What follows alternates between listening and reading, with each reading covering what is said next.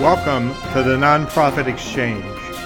Stories by leaders for leaders to help you to raise the bar on your own performance and to release the potential inside of you. Now, here's today's episode. Hello, everyone. This is Hugh Ballou. This episode of the Nonprofit Exchange is going to be magic. Oh, literally magic. We've had all kinds of fun guests over the years, but this one is going to top that. It's going to be so much fun. So sit down, take notes. Uh, we're going to do uh, this this recording for the nonprofit exchange, and then if you're watching the video, stick around. We got some surprises for you. So Joe M. Turner, Turner Magic, is our guest today. He knows a lot about nonprofits. He knows a lot about number of topics. So Joe tell people about yourself and how did you end up doing what you do and why? What is your passion? So, Joe, tell us about yourself. Okay. Well, Hugh, thank you for having me today. Um, I, for the last 20 years, have worked as a professional entertainer. Uh, mostly in the corporate world, but occasionally in nonprofits or uh, colleges and cruise ships and things of that nature. And I do magic. I do sleight of hand performance. I do some mentalism and uh, from time to time, even large stage illusions. And it's a very odd little uh, corner of the theater industry. And I love it. I love it very much. And it's been good to me. And it's taken me around the world a number of times. And so, uh, but I came to this from a management consulting career, which seems a little odd. And before that, I worked in the musical theater. And before that, I studied to be a physics teacher. So that's what my degree is. So I have a, an eclectic background, as we say. Uh, and I guess the why is I've always been fascinated by seeing connections between things that other people maybe didn't think were connected. And I, I just think that's one of the marks of, a, of an educated person or mind is to look for those relationships and, and parallelisms between things. So I guess I just, I'm compelled to explore uh, those different talents and, and interests and see where they overlap and intersect and how I can use those to help people uh, do better business or help more people or solve problems. So you're a quote management consultant.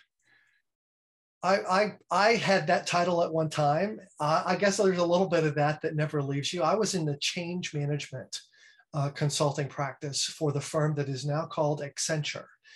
And uh, so I worked as a in, in, change management, so helping the people in organizations change to be more effective. We would equip them with uh, training that we would design for them for the new environments, if it was a computer system or an organizational structural change or whatever the case was, we would go in, we would try to help them identify advocates and change agents that could help that change be successful as it went through the organization and, and design training and teach them the, the new skills they were going to need. So that, that sort of fit in with my education background.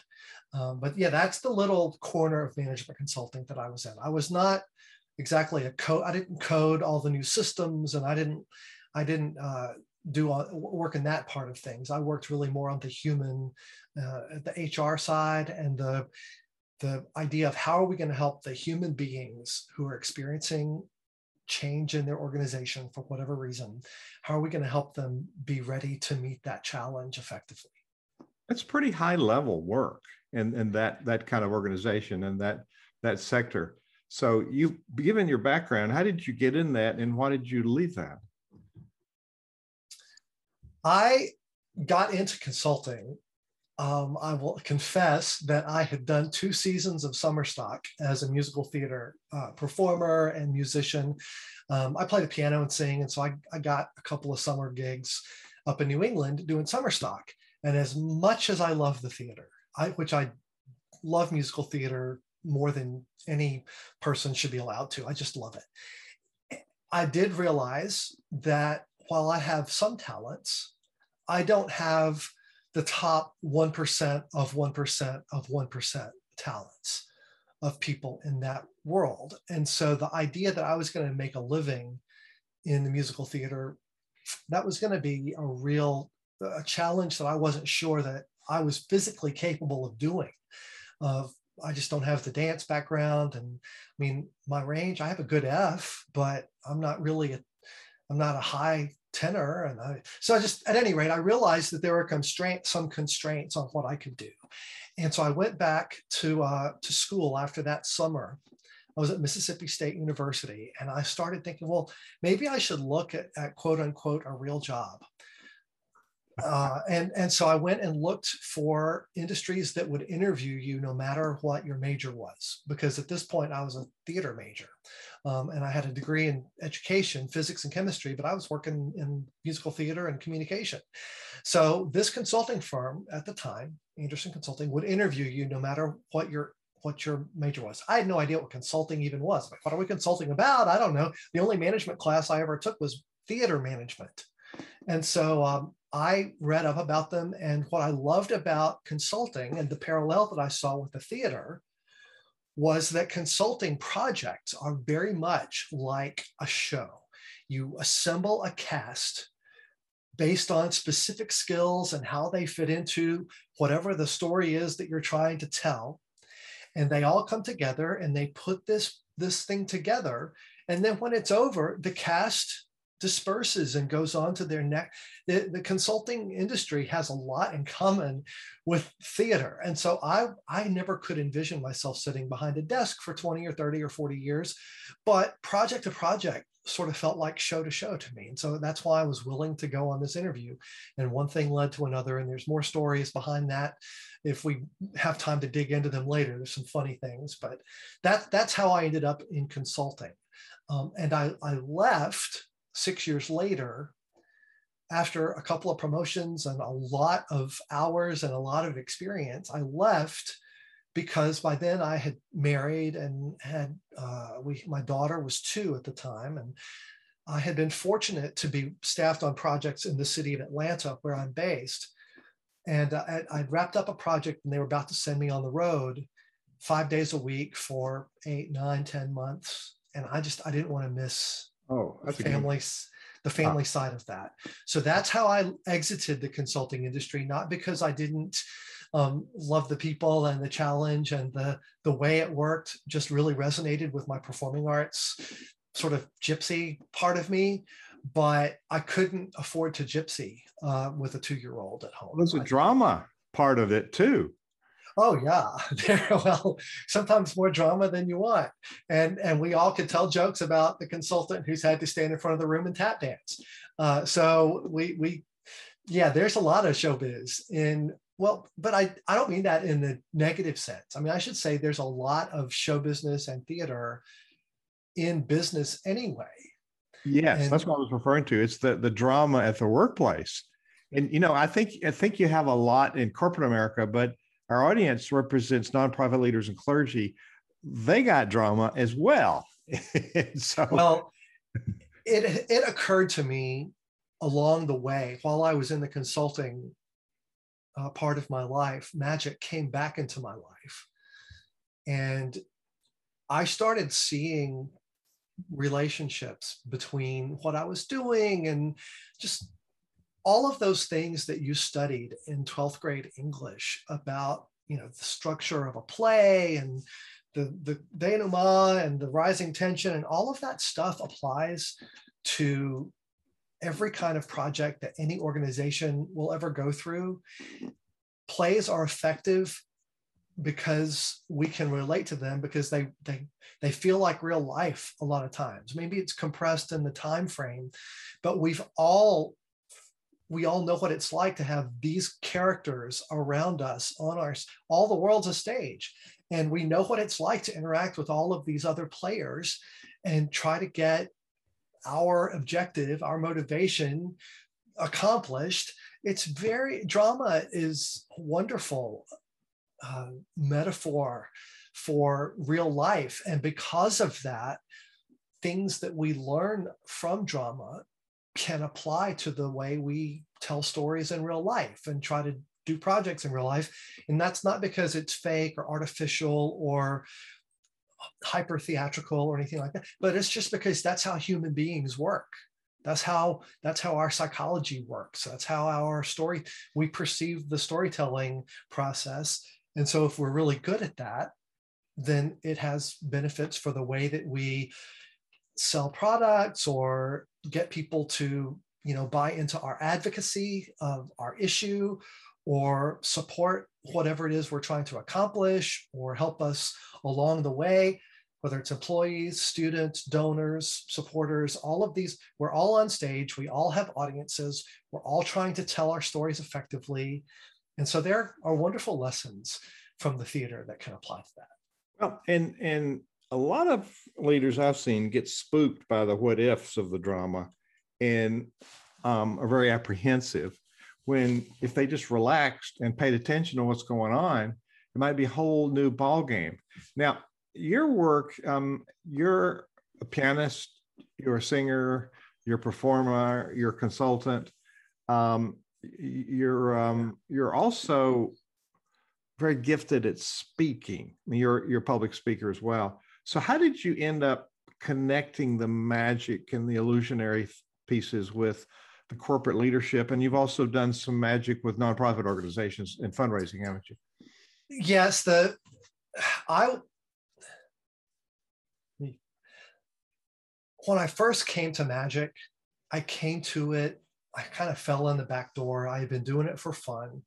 It was always the magic was just a entertainment based thing, not even as structured as as a play or a musical, but really just let's have some fun together and create this emotion of uh, astonishment or wonder or just fun.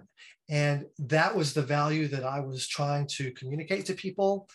And that was the value that I was giving to my corporate clients. But over time, people would connect with me on LinkedIn or Facebook and they would see that I had this consulting background or a little bit more focused background than many, maybe many others in my in the magic side of what I do have. And they came to me at first with the idea of, you know, our our program, our whole meeting is about this theme. We're talking about we're overcoming some teamwork challenges, or we've got some uh, some issues with some of our partner organizations that we, you know, or there's been a, an acquisition or a merger and where there's there's tension between these cultures and we're trying to, you know, focus on things that we have in common. They would come to me with a theme or a problem and say, can you integrate this idea into your magic to be like a kickoff for the morning session? So I didn't take the idea to them at first. They brought the idea to me of using magic to tell a story or set the table for a particular conversation. And, and I, I went from there and found that it was not a new idea. People had been using magic to uh, communicate stories or sell products or other things for decades. And I just I hadn't seen that part of, of the industry. Uh, but that's kind of where it started. It's clients, oh, you know, could you do something that helps us get into this topic? And by doing that over and over, I, I ended up doing trade show work. Companies that were exhibiting at uh, uh, expos would hire me to work at their booth and use magic to draw a crowd, but also communicate something about you know their their product or their service or their software or whatever it was um, marketing events product launches and over time i realized that if i could use magic to tell a story that was handed to me by a client why wasn't i using it to tell the stories of the things that i'm excited about? You know i could tell my own uh, stories or communicate my own messages. And so that's I had a friend who was a professional speaker in the National Speakers Association, and she said, "Joe, you're you should be using what you do on a platform not just as entertainment, but to inform and and inspire and engage people around your message and the message that the messages that I landed on were this parallelism, these lessons from show business that can affect the way we engage our own audiences, how you can be better at what you do by learning lessons from magic and theater. And it's it's an odd thing, but it's fun. Well, in and we want to help nonprofit leaders embrace um, business principles, and this is an adjunct principle to that. This is this is Uh, you know, a lot of times we look at drama in our churches and our nonprofits and our synagogues, and what's happening isn't really what we think is happening. So there's an illusionary, you know, diversion there that we get all sucked up in this drama when really there's something else going on because we're not really paying attention. What I would say to that is it's I don't think that it's um, an illusion, but I think that sometimes we mistake the subplot for the plot, right? Mm-hmm. Because we get so captivated by this this dramatic tension between characters, but it can be easy to lose the overarching story uh, and lose, you know, what we call the through line of the whole experience of what we're doing from a mission and vision perspective. And I have helped organizations, nonprofits in, you know, obviously in fundraising situations where, you know, they come to me and there's a particular issue that's close to their heart. And they explain to me why it's close to their heart. And that helps me get it close to my heart. And then I'll, I'll work out a show or a program that they can take to their audience to uh, motivate them to support in some way, either tangibly or or you know physical work or donations or whatever but in in the process of doing that i really think it helps them the process of helping me understand what they do is a lens that helps them refocus on their own through line because it forces them to to go back to well, what is what's the core goal that we're trying to achieve? Whether it's as a whole organization or even it's just for this event or this campaign what's the what's the core through line? And you know, that was that's one of the things that we did back in change management days is make sure that our change agents and advocates were staying on topic and not being pulled off into the subplots right? And i've worked in my own churches over the years in in you know worship music and if there's if there's a subject that is you know more controversial you know friendships have been lost and wars have been waged over over worship music styles. And so it's it can it can be difficult in a church setting uh, to deal with that but you know the thing to do is try to go back to your core principle. What is it that you're trying to accomplish with this? And get everyone who's going to be on board with that to go forward. And and that may be a sign that some people aren't going to be on board with that okay? And and that's okay too. Maybe they're supposed to do something else. Maybe their their calling is in a different direction. It doesn't mean it's invalid or that yours is invalid. It just means that sometimes you know there are points on the change curve where characters change what they're doing. That's that and it i just to your point i would just say it, it it's not that the things are drama themselves. It's that we allow the subplot to take the spotlight away from the main story and that's where the trouble starts. Love it love it love it. So um there's a number of questions come to, come to my mind but we're coming let's we're we're recording this episode at what we think might be an end of a, a long tough pandemic uh, shut in and we've we've had to reinvent ourselves and so we're we're sort of in a thaw.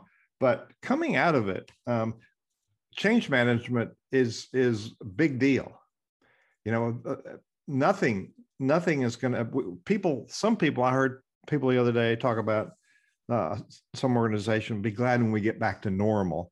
And I don't think that's ever going to happen uh, from my humble standpoint. I don't, I don't even think we're going to have a new normal. I think it's got to be a new radical because we've learned a whole lot.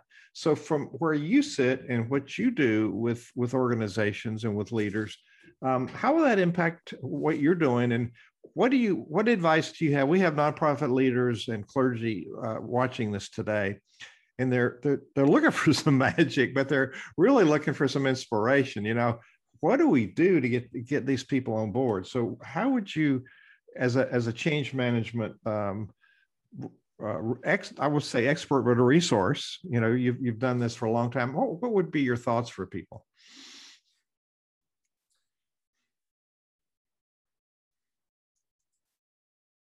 Let me sort of tell it in terms of what I did last year and what I'm having to go through. And then I'm going to expand on that principle.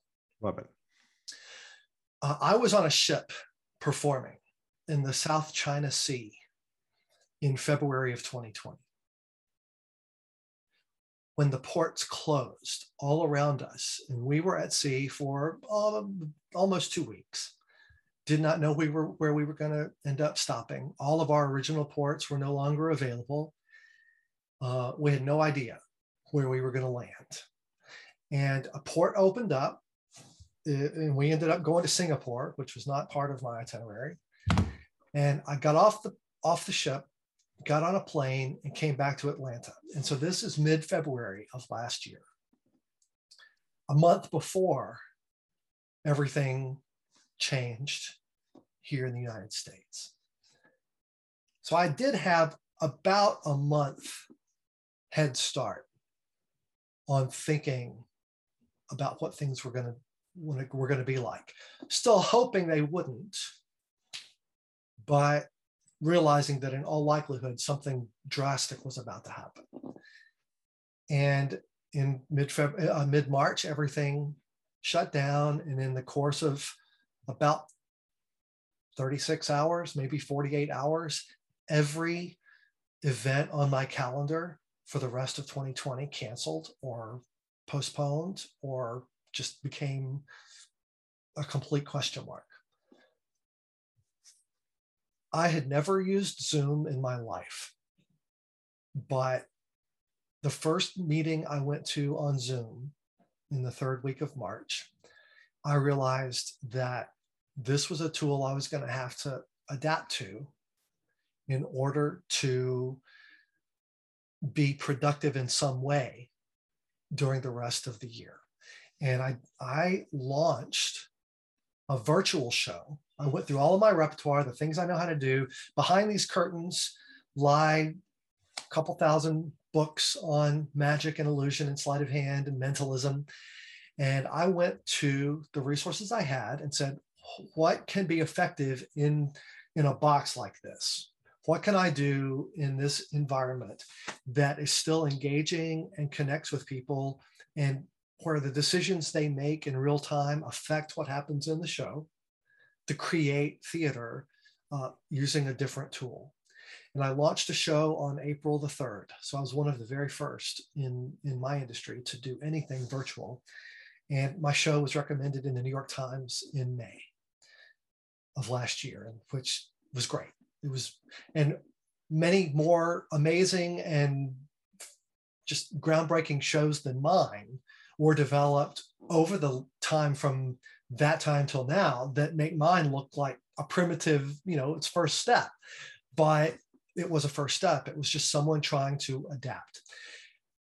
To draw that to maybe something more general i don't like i and i resisted the term pivot uh, very much because to me, pivot implies a change of direction. I'm a physics guy. And so if something pivots, then it's going in a different way, it's pointing in a different way.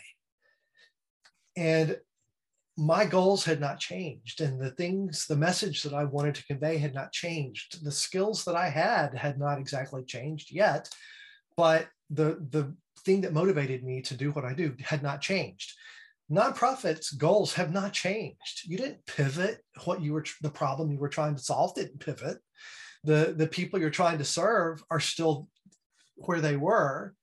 You know they're still they the needs that they have aren't now totally over here because of of what had happened so i resisted the term pivot very much and i reframed it all in my mind as i didn't change directions i added lanes to my highway and so I had my live action and my speaking and my all of these things and all these things that were taking me towards my goal.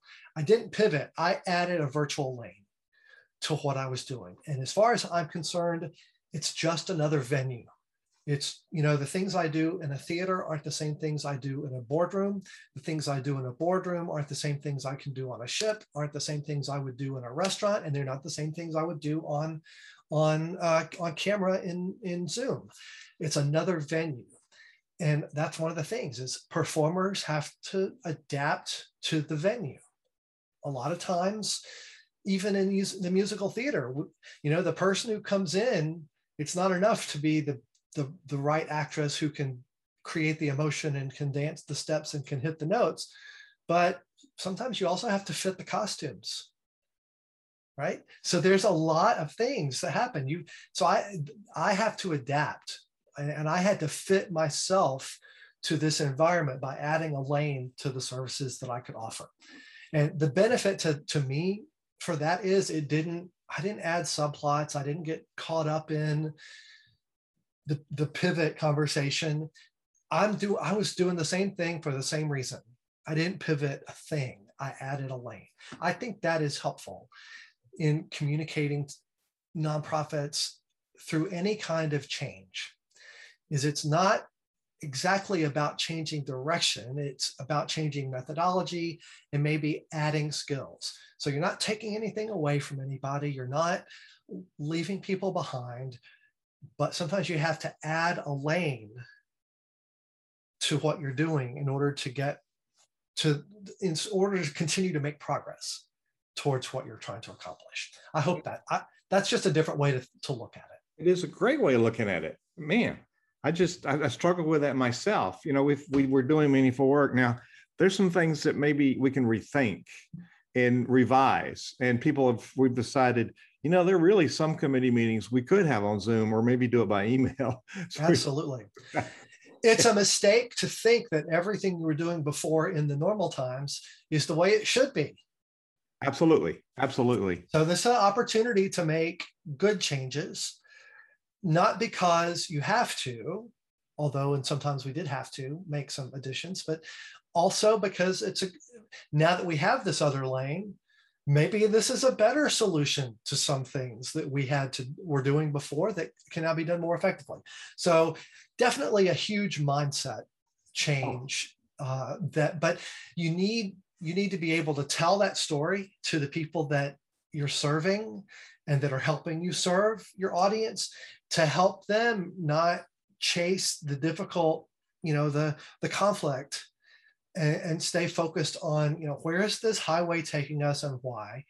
And the, the potholes are are always going to be there. There's always going to be, you know, I, these. I hate to just overload the metaphor, but the, the the idea is that helps you stay focused on the most important thing that that that was worth tuning in for the whole episode. We got more good stuff coming. I I just um, hang on, um, Joe. Let's let's think about some of your interactions in the past. We have two people watching. that are certified professional fundraising executives that have done uh, had a career of of being a fundraiser organization. So when you and I spoke recently, you talked about um, doing some fundraising events and I mm-hmm. assume that was pre Zoom days, but you could probably do some Zoom. What does that look like, and what is the magic about doing that? And for a fundraising venue, it, uh, it's it's sort of like going to a wine tasting and you hit people up for a donation. You get them in a good mood. What is it like? You know, tell us what it's like and how, why does it work? Well, I did some pre-Zoom, obviously, but I have done some more recently in the last year on just using Zoom. And what I love, my show as a, I do mostly corporate work, meaning I pack everything I need into a couple of suitcases that I can fly, you know, as checked baggage and go anywhere in the world. So I don't have a bus and truck tour that has to back up to a theater. I can set up my show in a hotel ballroom or in a, an event space or in a church you know auditorium or fellowship hall i mean i've been in you name it any kind of strange restaurant room and because of that flexibility, uh, I have very low overhead. You don't have to rent special facilities or get special lights or any of that sort of thing. So what it looks like for organizations to work with me is we, what we're going to do is use the, the event, like going to a show, that's the fundraiser. That's the experience. We're going to give them an experience that they can enjoy, that they can bring people to. Magic has universal appeal. It crosses language barriers, it crosses cultural barriers. And I've produced a show here in Atlanta since 2014 downtown Atlanta, midtown, and we've got your red, your blue, your every every kind of person that wants to that in in there it's all the same. It's just they can't believe that physics suddenly took a break. And so I work with organizations, and what we do is we say, I'm going to use my, I'm going to perform a show. Some of the moments in that show are going to be designed to spotlight specific points of your story. And I'm going to work with your team to figure out what those are going to be.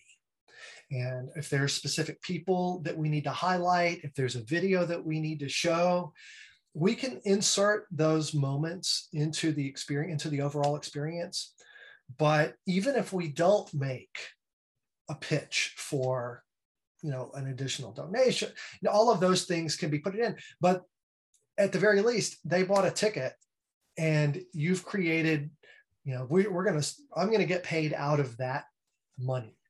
So this is a way that organizations we can share the money that is raised for that event. They get money without having to invest in any kind of software system or use their own you know it's just they're going to use their own things that they already do their own communications their own uh, so- social media to promote this event. And then it, it can happen on zoom and nobody has to rent a theater. Or it can happen in real life and we just do it at at your church or at your venue or maybe a, a school or someplace is willing to donate the space. Um, so there's there's a lot of different paths within that that it can take as to, to how we make it happen. But the idea is the show itself becomes this experience that people have bought and paid for that generates its own revenue. And then we can use that to point toward a fundraising campaign or to recognize donors that need some spotlight and that we want to show love and gratitude to. And there's a lot of different elements that can go into that experience itself. Um, so that that's how it works. I work with you the same way I would work with a client that I wanted to represent them at their product launch or at their trade show and sell their widgets. I want to understand, well, who's going to be at this trade show and why do we want to sell them these widgets? And helping me understand that helps me create a show that that accomplishes that. It's it's a similar process. I want to understand the story of the people that you serve and why, and use this dramatic art to help help stimulate that emotion for other people. And to do it in a theatrical way it's just it's engaging and it's the way human beings we come together. I mean, we come together at theaters, we come together at churches, we come together to go to concerts or, or you know this we're just this communal social gathering is a powerful thing. Even even on zoom it can be powerful. And i can argue that it may be more or less powerful depending on other factors but the point is we we love to come together. And when we, when we do it in a dramatic, when we do it to experience this dramatic moment together, that shared experience has value. I'm, I'm rethinking that. I've been to quite a few in many years of being inside and external to nonprofits of, of all kinds. And church, that includes church fest. And we get too much in a rut. These are the expectations. Sometimes they're a little too stuffy, sometimes a little too formal. Sometimes people go because out of a sense of obligation what you're helping me rethink is we don't tell our story enough. We assume people know the story. And we really need to go back and speak about the why and re- give a refresh and then give people a fresh a fresh start for reigniting their passion for it. And, and I just I'm seeing you interact in my mind with an audience and having a lot of fun doing it. And people like to have fun.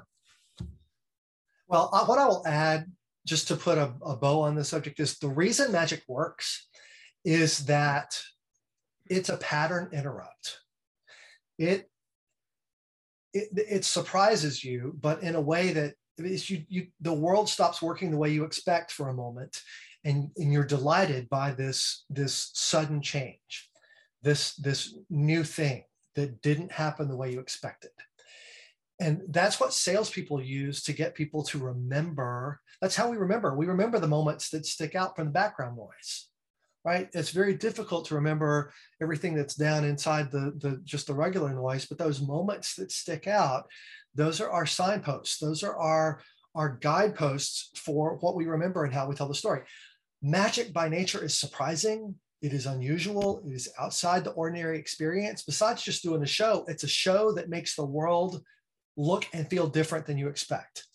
That is an automatic pow- pattern interrupt. And tying a message to that is a very good way to ensure that it will be remembered longer than a message that was just more of the same. That is why magic is a good teaching tool. That's why it's a good sales tool. That's why it's a good tool to get people to remember whatever the message is that you're trying to convey. And that's why I think nonprofits should pay attention to it. It's something I never thought about. I thought it would be something adjunct to this. Uh, Joe M. Turner is our guest today. You can find him uh, online at turnermagic.com. Turner Magic, T U R N E R, M H E I C.com. And then you put a forward slash blog and you'll find the blog. What will people find when they go to your website and your blog? What are what are some things they'll find? They will they will read um, things that occurred to me when I'm late for a plane or when I make a mistake and realize I can learn something from it, they might find um, my response to something I've read recently that either I agreed with or disagreed with. Um, a recent blog I wrote was where I found uh, I was reading in a magic text something that resonated with me, but uh, which I ultimately disagreed with the way it was framed. And so I explained why. Uh, I, I just, I try to th- think about the information I encounter and, and test it against, you know, my core beliefs and test my core beliefs against what I'm seeing and learning and experiencing. And that's just kind of how I, I live my life. And uh, that's what I do. So when you when you read my blog, you're to see what I think about. Uh, it's not always, oh, let me show you this magic thing. It might be. I, I posted a really cool audio illusion on my blog recently where the same, you listen to the same sound, but if you're reading a different sentence while you listen to it, it changes the way you hear it. And I love that as an illustration of what our preconceptions can do to our perceptions um, of, what, of what's happening around us. So I, it's that sort of thing. And then you'll also find, you know, I'll be moved to write something about a teacher that meant a lot to me. Uh, so it, it's it's it, it's a variety of things, but generally I will try to draw a lesson out of it that you can take and apply to the way you communicate or do business. And we are in the nonprofit world. That's really a bad word it puts us into this scarcity thinking. We decide we uh, describe ourselves by what we're not, that instead of what we could be or what we are or what we desire to be. And so, it, Joe, you've inspired me to think more in terms of possibility, spontaneity, surprise, and joy. Um, you didn't say any of those things, but you know, well, my my brain's firing on different cylinders. I would just say, you know, nonprofit. I've worked with a lot of nonprofits, and I just think that's a for me, I just think that's a terrible misrepresentation. I mean, you're profiting people. It's a different kind of profit. The profit is service profit or help profit or human profit. It, it just doesn't happen to be a financial profit, but it's not that you don't produce profit, right? Yeah. What yeah. does it profit a man is not strictly about money, you know? It, it, and so I, I, I would I agree with you. Don't focus on what you're not, focus on what you are. And your organizations that achieve goals for people. You, you meet needs and achieve objectives. And that is business. That is doing that is doing business. It's getting from here to there and making the exchanges and serving the people in the way that you need to and have to, and using the skills and tools and resources you have at your disposal. And you accomplish whatever it is that you accomplish. And, and that's That's you know that's a, those transactions are good. There's nothing wrong with it. There's nothing wrong with making a financial profit. There's nothing wrong with making a, a human profit. You know, making a skill profit, making a, a, a difference in someone's lives, a life profit. Those are all good things. Absolutely. We, we, we, we, that's the lifeblood of salaries and, and improvement in the service. We, we have to serve people and it takes a little bit of cash flow to do that. Joe, you've inspired me to think differently, not only about events, but hmm, we have to think about our story and how do we find creative ways to get people to to really understand what's important about our story. So I can imagine um, planning an event with you and you helping me do this uh, amazing, amazing event that engages people, and they're like walking out of there, wow, what's coming next time? so, that as um, you've given us uh, a lot of things to think about, so we're going to end our podcast here. But before we do, um, what what do you want to leave people with? Do you have a tip or a challenge or a thought that you want to leave people with today? Um, hmm. I would I'm going to go in a different direction with this because I just I shared this on my Twitter today. If you fill your home with pop culture and sports, both of which I love, so don't get me wrong, but you do it to the exclusion of great works of literature and art and music, then I think you're shortchanging yourself and everyone under that roof because it is paying attention to those things reading, studying, absorbing, listening to great things that cultivates an appreciation for excellence. And I just, I, that's kind of my heart right now is challenging everyone to cultivate an appreciation for excellence in themselves and don't shame other people about what they're doing or not doing but just by virtue of the example you set challenge people to to raise the level of their heart and their intellect and their thoughts and i think that if i had to give anyone a tip it's not a business tip it's not a that's the tip is i i want our culture to be elevated and i think the benefit from doing that serves our children, it serves our communities, it serves our public discourse. So that's that's my tip. If I had to make an ask for everybody watching, it would be um, work on yourself, elevate elevate the culture by elevating yourself. Joe M. Turner, you can go to turnermagic.com. Thank you so much for your inspiration and your story today on the Nonprofit Exchange. Thank you for listening to the Nonprofit Exchange.